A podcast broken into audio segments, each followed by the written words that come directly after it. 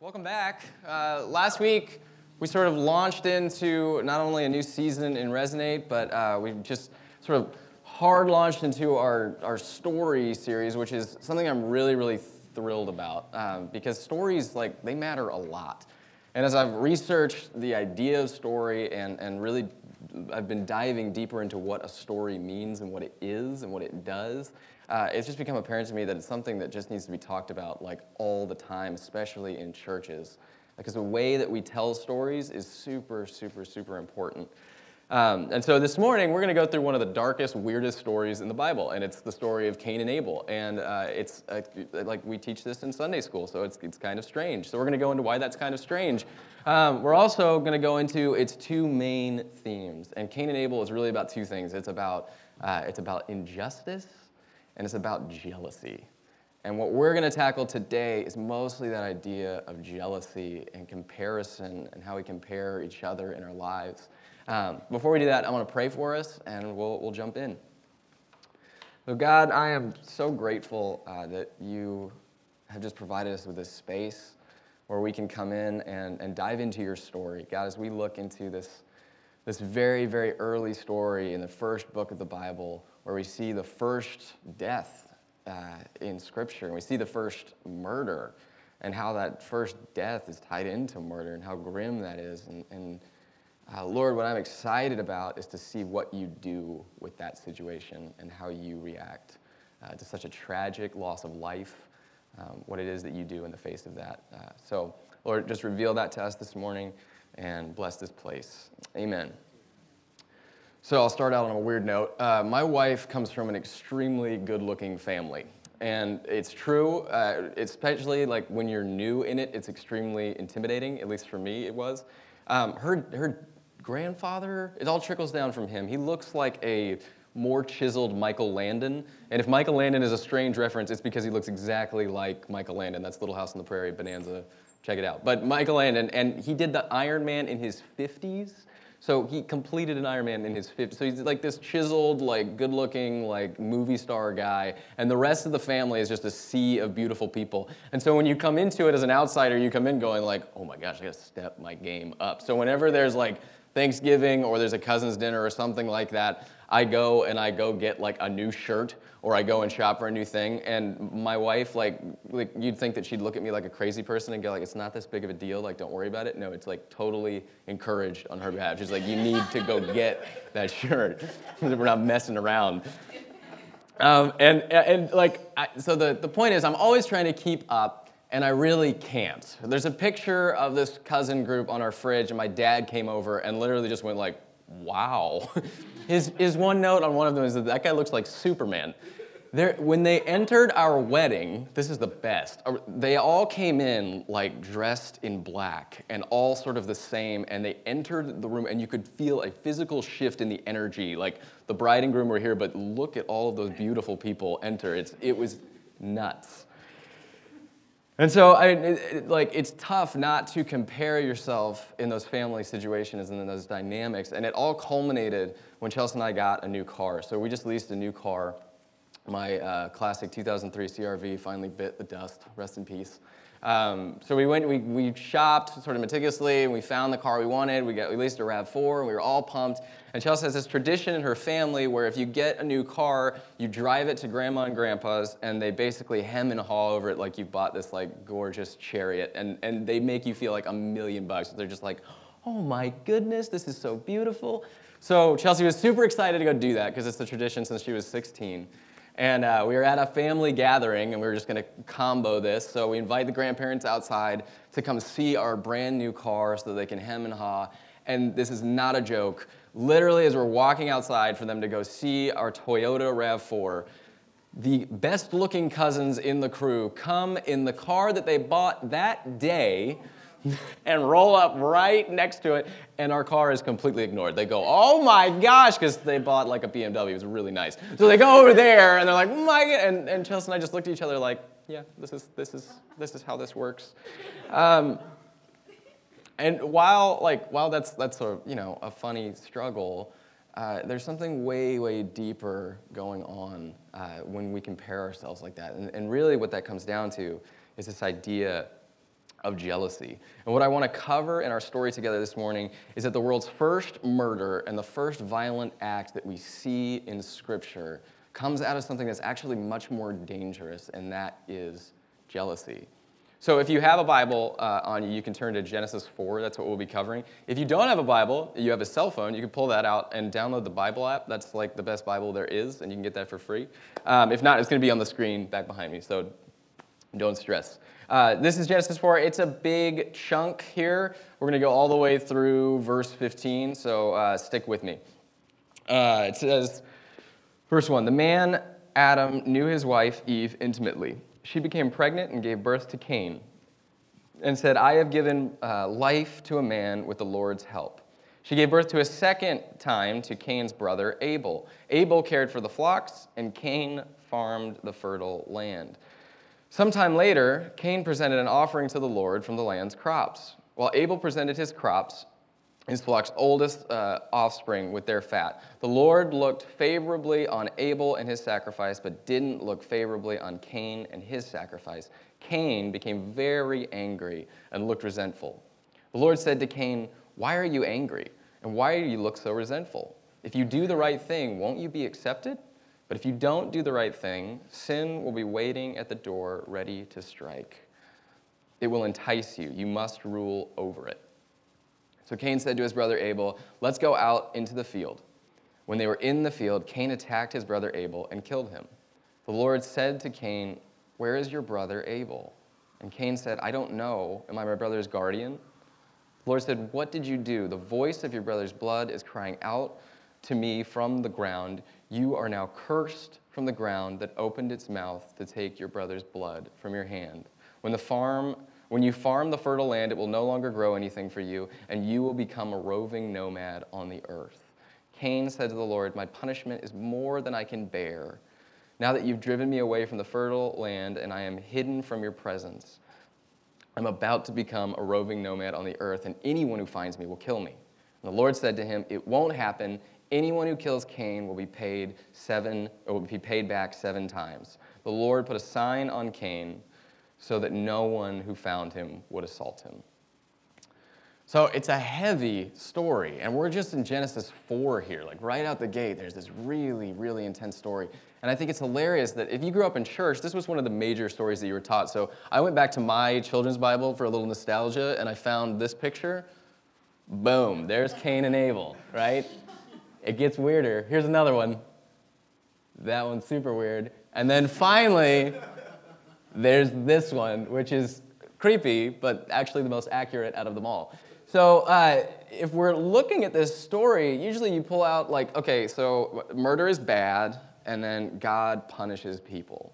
Those are usually the two sort of key points that when we teach from Cain and Abel, we look at. But again, we're trying to tell a better version of the story. So, what's really going on here? What's moving these characters? Who are the characters? Why on earth did it escalate from like an a, offering situation to a murderous situation? What's going on and what's at play? And what's really going on in the whole theme of this story is this powerful, powerful theme of jealousy. And it starts off with like a simple comparison. When when Cain and Abel go and they, they offer up their, their two things, Cain compares himself to Abel because he's passed up. And Mark Twain absolutely nails it when he says, comparison is the death of joy. When we compare ourselves in status, possessions, and in finances, we're actually ignoring the blessings of our own life. And that is why jealousy is so toxic. It turns us away from the good in our own lives. So let's start at the beginning of the story. The story opens and Cain is born. There's a first son, right? And, and that's extremely significant. Let's, we're going to rewind and look at sort of the Jewish tradition and why that would be super significant. At this time in ancient history, if you were the firstborn son, there was a little privilege built right in there. So if you're the firstborn, you, you were sort of handed the keys to the kingdom in a sense. You were going to receive the largest inheritance and you were going to lead the family. Growing up in a pastor's home, my best high school joke was roaming our little modest three bedroom house and being like, one day this will all be mine. Um, and that's because in, in the biblical tradition, the oldest son is, is pretty much looked at as the, the, the next in line, right? So there's, there's privilege involved in this. Uh, I want to take a look at the names too. So, first of all, we have Cain who's born, and he's the firstborn. Then we have Abel. And if you notice in the scripture, Cain is named by Eve, so Eve names Cain, but she does not name Abel. So, right from there, you can see there's sort of a little less care in the second child. And the first child, we learned two weeks ago when we were going through Adam and Eve that Adam is not really a name for this human being, so it's not like those aren't their character names. Adam is a Hebrew word for humanity, and Eve is a Hebrew word for mother of all living. And so if we look at this story symbolically, which we should, it's a poem, so we're supposed to sort of pull out the beautiful poetry in it. Humanity and the mother of all living have children and so their names are Cain and Abel. What do their names mean? Cain is a Hebrew word for acquire. So not only do we have a firstborn son, sort of a privileged thing, but we also know that his name means to acquire, which, which sort of implies some ambition. Cain is an ambitious character and he wants to acquire things. He works the land and Abel works the flocks. So Cain is set in a certain geographical location, but his brother Abel roams around and lives off the land. So this is where things get really fascinating. Right from the beginning, Abel's name is a Hebrew word that means vapor. It's a Hebrew word called havel. And havel is this awesome word, and it's used a lot in Scripture, and it describes something that's here for a second and then gone. So, right from the beginning of this story, the author is giving us a clue. It's a little foreshadowing saying, like, this guy is not going to be along, uh, around all that much longer. And so Cain presents his veggies, uh, perhaps a vegan meal to God, and Abel presents some choice cuts, and that's not an example of God's diet. I just think it's kind of funny that it's in there. And Cain's offering is passed by, and Abel's is recognized. And remember, we're placing ourselves in the story here. So Cain is the firstborn, and he's the one with the status, and God blesses Abel, the one without status. There's a huge amount of jealousy that turns to anger here. Cain feels like he's been duped. And even more interesting, there's no mention of God like berating Cain for his offering. He just simply blesses Abel. So it's not like it's not like God just passes him by and says like, "What have you brought me? This is this is terrible." He just literally just like kind of moves on. And he looks at Abel because Abel brought like his choice thing. Abel was bringing the sacrifice and Cain was bringing just sort of what he had along. So there wasn't like there wasn't like a stern punishment for that. That was just like God going to Abel and going, "Good job." And in that, it sparks this sort of theme and seed of jealousy. And I wanted this week to research jealousy so that we could really get to the core of this story and what makes jealousy tick and what, what triggers jealousy in us. And what I found out is that it's actually pretty hard to figure out what triggers us because it's so common. There are thousands and thousands of different triggers. This is one of the few emotions that they've documented in other animals. So elephants show signs of jealousy, which I think I would love to see a jealous elephant, and then chimps show signs of jealousy. So it's it's this primal animalistic like like emotion. And it's something that gets going like super super fast in our brains.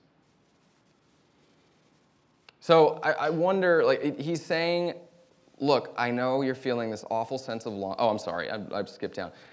What, what Cain was doing was being kind of pouty. So he gets, he gets jealous, he gets pouty, and God literally calls Cain out before he kills his brother and said that sin is crouching at his door, but he can master it. He's saying, Look, I know you're feeling this awful sense of longing, but I want you to know, more than an elephant or a chimp, you have the power to choose. And I wonder how often we choose jealousy because it feels better in that moment just for a slight, like, venting release than it does to understand that God has built in this control factor for us, that we can actually fight those animalistic things off. So, what we can pull out of the story is that by choosing jealousy, we're choosing the death the other joys in our life. We're making a conscious decision to look away from the beauty our lives should have in them and shake our fists at God because we think we should have what so and so has. And no place is this more simple than inside of our own heads when we're not in community. And even more than that, even more dangerous, is when we're inside our own heads and we're in front of our screens. So, our screens, our phones, our computers, they're all supposed to like connect us more. And ironically, that's not what they do at all. They kind of separate us I did some research about like Facebook and your time spent on social media this week, and it turns out that you are 20% more likely to buy something after like a, like a 10 minute jaunt on Facebook. You're also 30% more likely to be depressed after looking at any social media feed for more than 10 minutes. And yet we do this to ourselves constantly. And it, it causes us to compare. I have friends on Facebook that are literally there because I want to keep tabs on where they are in life compared to me. And that looks a lot like that. Creepy, right?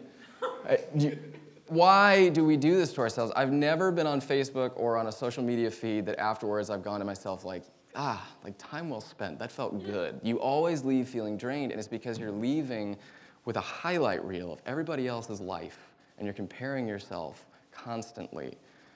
So if, if jealousy really is this, this purely primal animalistic behavior, then it's something that comes up in us really, really quickly. And it's something that we, we have a hard time controlling. And when we are like constantly pouring in images and status updates and all this kind of stuff, we're, we're putting ourselves in a very, very precarious position to lose that battle. Because jealousy can creep in at any moment. So I, I, learned too that jealousy this week, it's, it's something that uh, happens when we're four years old. We develop something called healthy comparison. In other words, we're able to recognize our want and do something about it. And we need that kind of drive. That's seeing like your friend learn to read and going, oh, I want that. I want to learn to read. We need that. But the problem is we need to grow out of that four-year-old sense because the trigger still happens as if we're four years old whenever jealousy creeps in. I didn't mean to go on a social media tirade, by the way. I think there's a lot of good that can be done in that environment. But um, I'm just speaking of the way that we abuse it. We abuse that power. And that's the same way Cain abuses the ability to manipulate his brother Abel. So let's jump back into the story. Cain commits the first documented case of murder in the Bible. In fact, it's the first time that we see death in general. In our stories that we'll be covering, we're going to touch on all of these, and this, this, this makes this ongoing pattern of brother on brother violence. We see it all the time. It's this like common theme in Scripture, and it starts here. And the symbolism in that is that the people that we're supposed to actually be caring for the most, when Cain says, like, what am I my brother's keeper? The ironic answer to that question is yes, you are. This is someone you're supposed to love. And in Scripture, we see that symbolic relationship of brother on brother and constantly fighting with each other. And it's, it's symbolism of like the people that we're supposed to love the most are sometimes the most difficult people in our lives. So, how does God redeem this murder? If we believe in a God of wrath, which is what our God sometimes get a, gets a bad rap for, then we believe that it's an eye for an eye type of situation, but it's not. When, when God finds Cain, he says, Where's your brother? He doesn't go like, he doesn't respond with this righteous anger. He doesn't respond with death. So we see this a lot in Scripture later on. But in the first documented case of murder, there isn't an eye for an eye, there isn't a tooth for a tooth. God extends this crazy amount of like mercy and grace. So when he's faced with the first murder, he just kind of goes like, oh, oh no. I think the most fascinating part about this story is that not only does he not kill Cain for what he's done, but he sends him out and he marks him and he protects him from others. So uh, that mark is so interesting to me. He's not marking Cain to protect him from God, he's marking Cain to protect him from other people. Because it's not God that responds with murder back, it's people that do that. And he also says that they'll get paid back seven times, which, if you know my nerdy seven rant, I was super excited to see seven in there this week. Um, but God responds with mercy and grace. And here's the stories that we're going to be looking at. We've seen Adam and Eve, and they took matters into their own hands. Now we see Cain and Abel. They take matters into their own hands. Next week, we're going to look at Noah, and we're going to see humanity take matters into their own hands. And all this comes down to the simple principle that, like, really deep, deep down, the big overarching narrative of the scripture is that humans want to be more godlike. Right from the beginning, when Adam and Eve take the fruit, it isn't because they're hungry or they want that. It's because they wanted to know the knowledge of good and evil. They wanted to be like God. When the serpent tempts them, he says, If you do this, you'll be like him, you'll be like God. And so this creates this pattern all the way through Scripture where the humans try to become more godlike and they always miss the mark. When they try and become more godlike, they try and do things like murder or trying to have power over people. We're going to read stories of all of these little tribes that come together later on, and each one is warring with each other, all for the simple fact that they want power. So they're trying to be godlike in the way that they want power. And I think what's really, really cool about the whole story of the Bible is that it culminates with this Jesus character, this man, Jesus. So God's answer to the biggest narrative in Scripture, which is humans trying to be more godlike, God actually sends himself as a man, a perfect picture of what we're trying to get at all along. We see God and man come together for the first time in Jesus, and it does not look anything like what we're trying to get at in these stories. Jesus is not trying to assert power over people. He's extremely peaceful. He's not violent. He's extremely peaceful. He's, he's, not, he's not this king that comes with a sword He's the king that comes in like humility and humbleness. When we see the actual humanity and the divine come together, the combination is something so deeply, profoundly loving and beautiful and forgiving that it flips the script on the whole story. So I want to I want to uh, pray for us this morning um, about our, around our ideas of jealousy. And then I also just want us to be able to come to the table this morning. So uh, we do this every week and we call it table time. So I'm gonna, like, we're to come up. I'm to uh, unleash the challah, which is hiding underneath there. There are uh, gluten-free crackers right next door. You can dip that into the wine.